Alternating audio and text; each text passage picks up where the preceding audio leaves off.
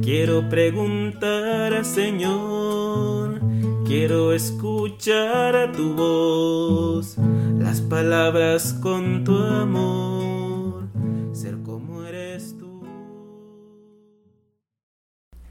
El rol fundamental de la Iglesia. Decía San Cipriano de Cartago, no puede tener a Dios por Padre quien no tiene a la Iglesia por Madre.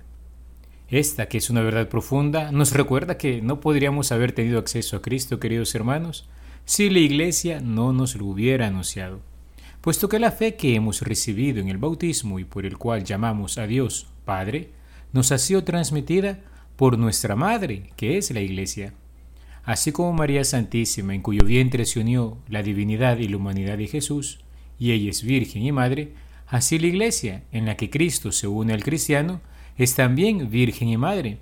Virgen por la firmeza inquebrantable de su fe, y madre porque no cesa de dar a luz nuevos hijos, de transmitir la fe y de comunicar a nuevos cristianos la vida que reciben de Cristo. Es impresionante cuando uno observa las estadísticas a nivel mundial cómo la iglesia siempre está en crecimiento. A veces un poco le puede entrar el desánimo alguno de ver cómo hay hermanos que se quedan en la fe o que a veces cambian de religión. Sin embargo, la iglesia sigue creciendo y sigue acogiendo nuevos hombres y mujeres que abrazan la fe en nuestro Señor Jesús. Y es que el Señor se hace presente en la iglesia, de modo que ahí es donde Dios viene a la humanidad para salvarla, llamándonos con su revelación, santificándonos con su gracia, sosteniéndonos con su ayuda constante en los pequeños y en los grandes combates de la vida diaria. De ahí que el cristiano pueda y siempre deba reconocerla realmente como madre, por eso le llamamos la Santa Madre Iglesia, y que entre las disposiciones espirituales que configuran la actitud del cristiano respecto a ella, ocupe un lugar precisamente el amor. Hermanos, esto es fundamental. La iglesia no simplemente es una institución, una estructura, una idea así como un poco etérea, no. Con la iglesia nosotros tenemos una relación y una relación de amor. Podríamos comenzar a preguntarnos hoy, ¿estoy amando a mi madre que es la iglesia? San Agustín decía, ama a tu padre, pero no por encima de Dios. Ama a tu madre, pero no por encima de la iglesia que te engendró a la vida eterna. Y deduce del amor que sientes por tus padres cuánto debes amar a Dios y a la Iglesia, pues si tanto han de ser amados quienes te engendraron para una vida que desemboque en la muerte, con cuánto amor habrán de ser amados quienes te engendraron para que llegues a la vida eterna y permanezcas en la eternidad. De ahí, queridos hermanos, que todos los procesos pastorales que se desarrollan en la vida de la Iglesia no es otra cosa que el oficio de ser madre de la Iglesia, ella que con su ternura una y otra vez vuelve a nosotros para que vivamos cada vez más íntimos unidos a ella y en ella a Jesús. La iglesia, sabemos, es el cuerpo de Cristo, como dice San Pablo, y unido a él, todo el cuerpo, alimentado y trabado por medio de articulaciones y junturas, crece con el crecimiento de Dios, como nos dice en Colosenses 2.19. Entonces puede surgir la pregunta, ¿y cómo nos transmite la iglesia esa vida que brota de Jesús? A lo que podemos responder a través del ministerio de la palabra y de los sacramentos. El librito clásico de la imitación de Cristo decía en una parte, dos mesas colocadas a uno y otro lado en el tesoro de la Santa Iglesia. ¿Cuáles son esas dos mesas?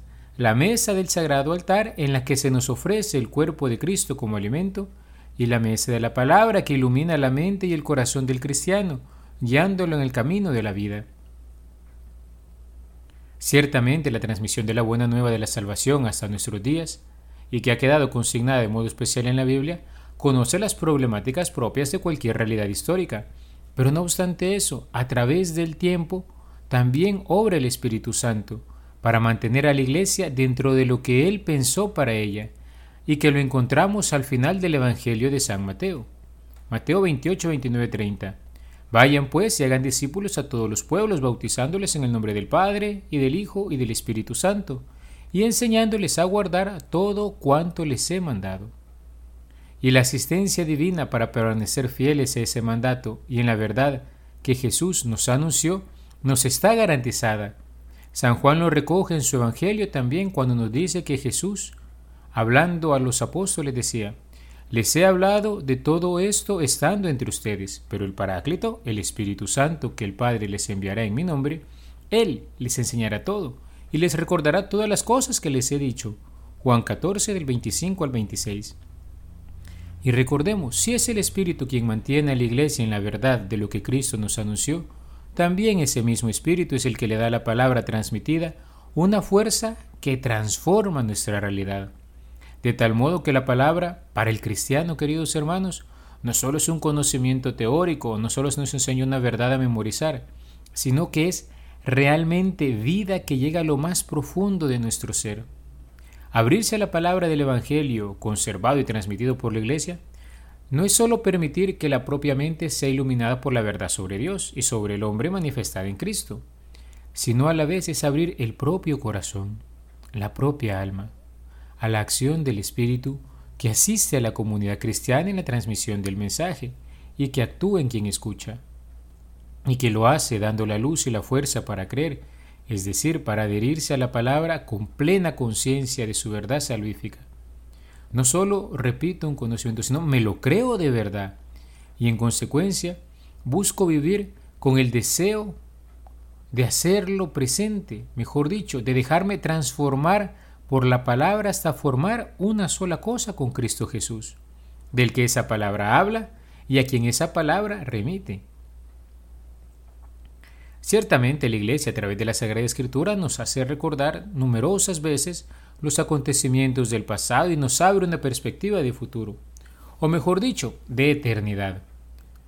Porque mientras va transformando nuestro ser, lo va preparando justamente para eso, para la gloria de una vida que no acaba.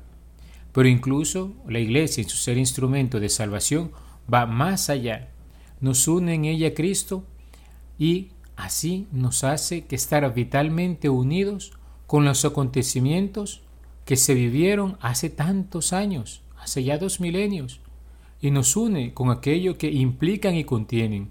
En este punto es que entendemos el rol de los sacramentos.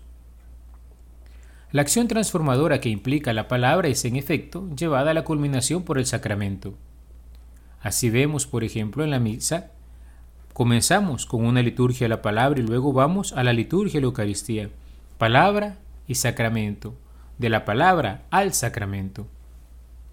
Porque en y a través de los ritos sacramentales, al hacer memoria de Cristo y realizar las acciones que lo evocan, Cristo mismo se hace presente como Salvador, dotado de gracia y poder, incorporando así a quienes se abren a Él con actitud de fe, y en consecuencia apartándolo del dominio del pecado haciéndoles partícipes de su vida, les comunica el Espíritu y los introduce de esa forma en la intimidad con el Padre. La celebración de la Sagrada Liturgia, de modo especial en ella de los sacramentos, tiene un rol trascendental en la vida del cristiano. No es indiferente, queridos hermanos. Vamos a dedicar un apartado en particular a la oración litúrgica y otro a los sacramentos de la reconciliación y la Eucaristía. De momento, hagamos un breve recorrido acerca de la acción de los siete sacramentos en nuestra vida. Pero hasta este punto, tengamos presente, un sacramento es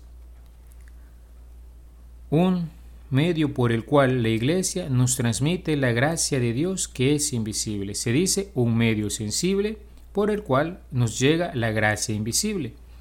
Y los sacramentos no solo nos transmiten la vida divina, que es la gracia santificante, sino que nos unen con los acontecimientos salvíficos en los cuales fueron fundados. Es decir, cada vez, por ejemplo, que nosotros participamos de la Santa Eucaristía, nos unimos a Cristo que se inmolaba en el Calvario, nos unimos a Cristo que se ofrecía en la última cena. Estamos ahí presentes. Dejamos el tiempo cronológico y nos unimos en el tiempo litúrgico al Señor y a la Iglesia naciente. Cuando un hombre o una mujer reciben el sacramento de la unción, se unen a Cristo, porque es Cristo quien llega y toca al enfermo, así como tocaba a los leprosos, los ciegos, los sordos mudos y los paralíticos. Es Él que llega en ese momento a la historia. Es Él quien toca. Por eso también, cuando el cristiano es absolvido de sus pecados, se puede considerar como aquella mujer adúltera, ¿no? Que nos narra el Evangelio de San Juan y puede escuchar, junto con las palabras de la absolución del sacerdote, la voz de Jesucristo que le dice, vete en paz y no vuelvas a pecar. Vamos por partes. Consideremos por un momento, queridos hermanos, entonces el bautismo. Este nos abre la puerta a la vida divina. Por él nacemos del agua y del Espíritu como cristianos, hijos del Padre. Por la confirmación somos fortalecidos con una efusión especial del Espíritu Santo para vivir en plenitud nuestra fe. En la Eucaristía Jesús nos une a sí mismo con una intimidad particular, puesto que nos unimos con su cuerpo y sangre, alma y divinidad, de modo que nos vamos haciendo como una sola cosa con Él. Por la penitencia y la unción de los enfermos, las heridas del pecado son sanadas y uniéndonos a Cristo sufriente, nos identificamos, nos configuramos, nos hacemos uno con Él en su pasión. El matrimonio y el sacramento del orden, siendo conocidos como los sacramentos del servicio, tienen como función particular extender el reino evangelizando según su condición particular, haciendo crecer la iglesia hasta transformar el mundo desde dentro. Hasta aquí hemos visto importancia de la transmisión de la fe y cómo la iglesia es aquella madre que nos transmite la fe, nos engendra la vida eterna, nos anuncia la palabra de Cristo, nos transmite la vida divina a través de los santos sacramentos. Pero si con lo dicho hasta aquí hemos resaltado el rol de la iglesia, un poco como misterio en el cual Cristo nos transmite su vida y su palabra, no hemos de olvidar que también la iglesia es inseparablemente comunidad. Sí, comunidad, querido hermano, no lo olvides. La iglesia es en todo momento la cuna de la vida espiritual del cristiano. Nuestra meta no es un ensimismamiento en Dios, de modo que nos olvidemos de los demás como si fuéramos del todo indiferentes a los hermanos. Pues sí, cada quien en su mundo, basta que todos estén felices, sino que nuestra meta es el encuentro vivo y personal con Dios, que es uno y trino, y en Dios y por Dios, con la familia de los hijos de Dios. Hace poco se me acercaba una persona que ha estado distante de la iglesia durante mucho tiempo. Y me decía, yo sé que tengo una relación con el Señor, yo sé que hablo con Él en oración, sé que estoy unida a Él, pero me cuesta y estoy como, comenzando a sentir la necesidad de algo más, de estar con más gente. Estoy como redescubriendo, comentaba ella de alguna manera, la necesidad de algo más. Y en ese sentido, ¿qué es lo que está anhelando su corazón? La comunidad porque la iglesia es fundamentalmente también comunión. La experiencia de enframientos, oposiciones, rupturas y barreras marca profundamente la historia humana y con ella el deseo de superación. La fe cristiana da a conocer que la raíz de esas rupturas está en el pecado, y a la vez revela que en Cristo y en el Espíritu el pecado ha sido vencido, y que con esa victoria ha sido herida de muerte la fuente de donde provienen las divisiones y rupturas. Pascua y Pentecostés vienen a destruir el castigo del pecado de Adán y la división de Babel. San Pablo de alguna manera nos recuerda la unidad de nuestra fe, que trasciende, queridos hermanos, cualquier división. Ya no hay diferencia entre judío y griego, ni entre esclavo y libre, ni entre varón y mujer, porque todos ustedes son uno solo en Cristo Jesús. Gálatas 3 del 27 al 28. Los cristianos pueden llamarse con verdad hermanos, reconocerse hermanos entre sí, con una fraternidad que no nace de ellos mismos, ni de lo que unos y otros tengan en común en cuanto hombres. ¿De dónde nace nuestra fraternidad? De Cristo. La fraternidad cristiana se entiende en suma desde la filiación, es decir, desde nuestros ser hijos, y precisamente por eso, porque hunde sus raíces en el amor infinito de Dios Padre, puede romper y rompe, como de hecho manifiesta la historia, todo tipo de barreras. La iglesia es escuela de fraternidad, comunidad en la que se aprende lo que significa amar con la hondura con la que amó Cristo y en la que se experimenta el impulso a vivir efectivamente de ese amor. La iglesia es comunidad en la que el creyente puede encontrar a otros hermanos que le ofrezcan afecto, guía, comprensión y apoyo para orientar la propia vida espiritual y afrontar las incidencias del vivir con alegría y con el empeño, con la seriedad y con la confianza que implica la experiencia de la fraternidad y el reconocimiento de la propia condición de hijos de Dios. La iglesia es escuela de fraternidad, que no se cierra sobre sí misma, sino que, y en esto el espíritu cristiano se diferencia del espíritu sectario, está llamada a expandirse. En el mensaje y en la experiencia espiritual cristiana, el sentimiento de fraternidad partiendo de la conciencia del don divino recibido tiende a abarcar a todo hombre, a cada hombre, bien en el sea quien sea. Como lo recalca la parábola del buen samaritano, a alguien que es objeto del amor divino y por tanto acreedor a ser amado tal y como Dios lo ama. Es decir, que la iglesia, queridos hermanos, al ser escuela de fraternidad, también es misionera, porque busca incorporar en esta fraternidad a todos los hombres. La fraternidad que se construye en la iglesia no solo radica en aquellos que nos encontramos en este mundo, sino que se extiende a una dimensión todavía más alta y profunda. Porque ya bastaría para nosotros, no, sí, somos hermanos aquí, todos, qué contento, ¿verdad? Cuando venimos a la misa, a la reunión de la comunidad, a la asamblea, al grupo. ¿Cómo no, verdad? La hermandad, cuando andamos todos juntos en la procesión, qué bonito se ve, qué bonito cuando estamos todos en la hora santa. Sí, pero te voy a recordar, querido hermano, que nosotros también estamos unidos a nuestros hermanos que están en el purgatorio y en el cielo, ¿sí? La iglesia militante que somos nosotros está unida con la iglesia purgante, aquellos que están esperando ya entrar al cielo, y con la iglesia triunfante que ya está gozando la presencia del Señor. Si la fraternidad se construye en la comunión de los santos, nosotros sabemos que en esa comunión entramos todos. Y ahí unos y otros nos garantizamos auxilios necesarios para llegar a la patria celeste. Pero nuestra unión no solo se extiende ahí, fíjense, sino que también se extiende a lo largo del tiempo, puesto que son hermanos nuestros los cristianos que nos precedieron, así como serán hermanos nuestros los que vendrán después. Por eso no podemos negar el rico tesoro de la tradición de la Iglesia, porque para lo que para nuestros papás, para nuestros abuelos, bisabuelos, tatarabuelos, tatara, tatara, tatara, tatarabuelos, ancestros cristianos era santo, para nosotros sigue siendo santo. Todo esto incide en el conjunto de la vida en la Iglesia. Ella mantiene vivo el anuncio de Cristo como comunidad, que habiendo recibido de los apóstoles el depósito de la fe y de los sacramentos, lo transmite de generación en generación. Y ninguna de esas generaciones es meramente pasiva, todas y cada una de ellas han acogido el mensaje apostólico y lo han incorporado, con mayor o menor hondura según los casos, a sus vidas. De ahí que el Papa Francisco, queridos hermanos, nos insista tanto en el diálogo intergeneracional, ancianos con niños, con jóvenes, con adultos y viceversa, de modo que nos escuchemos y descubramos qué es lo que el Espíritu dice a la Iglesia. Ahora bien, la Iglesia ha sido constituida por Cristo como un pueblo en orden a la comunión de vida y de caridad y de verdad. Es asumido por Cristo como instrumento de redención universal y enviado a todo el mundo como luz del mundo y sal de la tierra. La riqueza insondable de Cristo se refracta en la Iglesia, dando origen a una gran cantidad de oficios, tareas, ministerios y funciones que configuran la estructura de la comunidad de la Iglesia, a la vez que contribuyen a determinar la vocación de cada cristiano y su modo concreto de participar en la misión conferida por Dios Padre a Cristo y por Cristo a la Iglesia.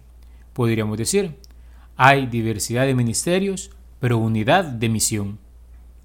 De una u otra forma, con unos u otros acentos, todo cristiano partícipe de la misión profética, real y sacerdotal de Cristo y miembro de la Iglesia, pueblo de Dios, que surca la historia, está llamado a ser presente al Señor en el mundo y a contribuir, según su peculiar vocación, a que el anuncio del mensaje divino de salvación y los bienes propios del reino se extiendan por toda la tierra, y queridos hermanos, esta realidad marca, debe marcar profundamente la vida espiritual. Qué hermoso, ¿no? Considerar todos estos aspectos de la iglesia. Ella nos transmite la palabra, nos transmite la vida eterna en los sacramentos, es comunión, es comunidad y a la vez también es el lugar donde se va y se comunica el mensaje a todos los hombres. Por eso decimos, hermanos, que esta escuela de fraternidad, esta escuela de comunión, esta escuela de vida eterna, esta escuela de misión, esta escuela de la palabra de Dios, debe marcar, marca profundamente la vida espiritual. De ahí que ningún cristiano pueda decir, yo vivo mi fe sin la iglesia. Alabado sea Jesucristo, por siempre sea alabado. En que te puedo servir. Déjame conocer tu voluntad. Dime, Señor, en ti yo quiero vivir. Quiero saber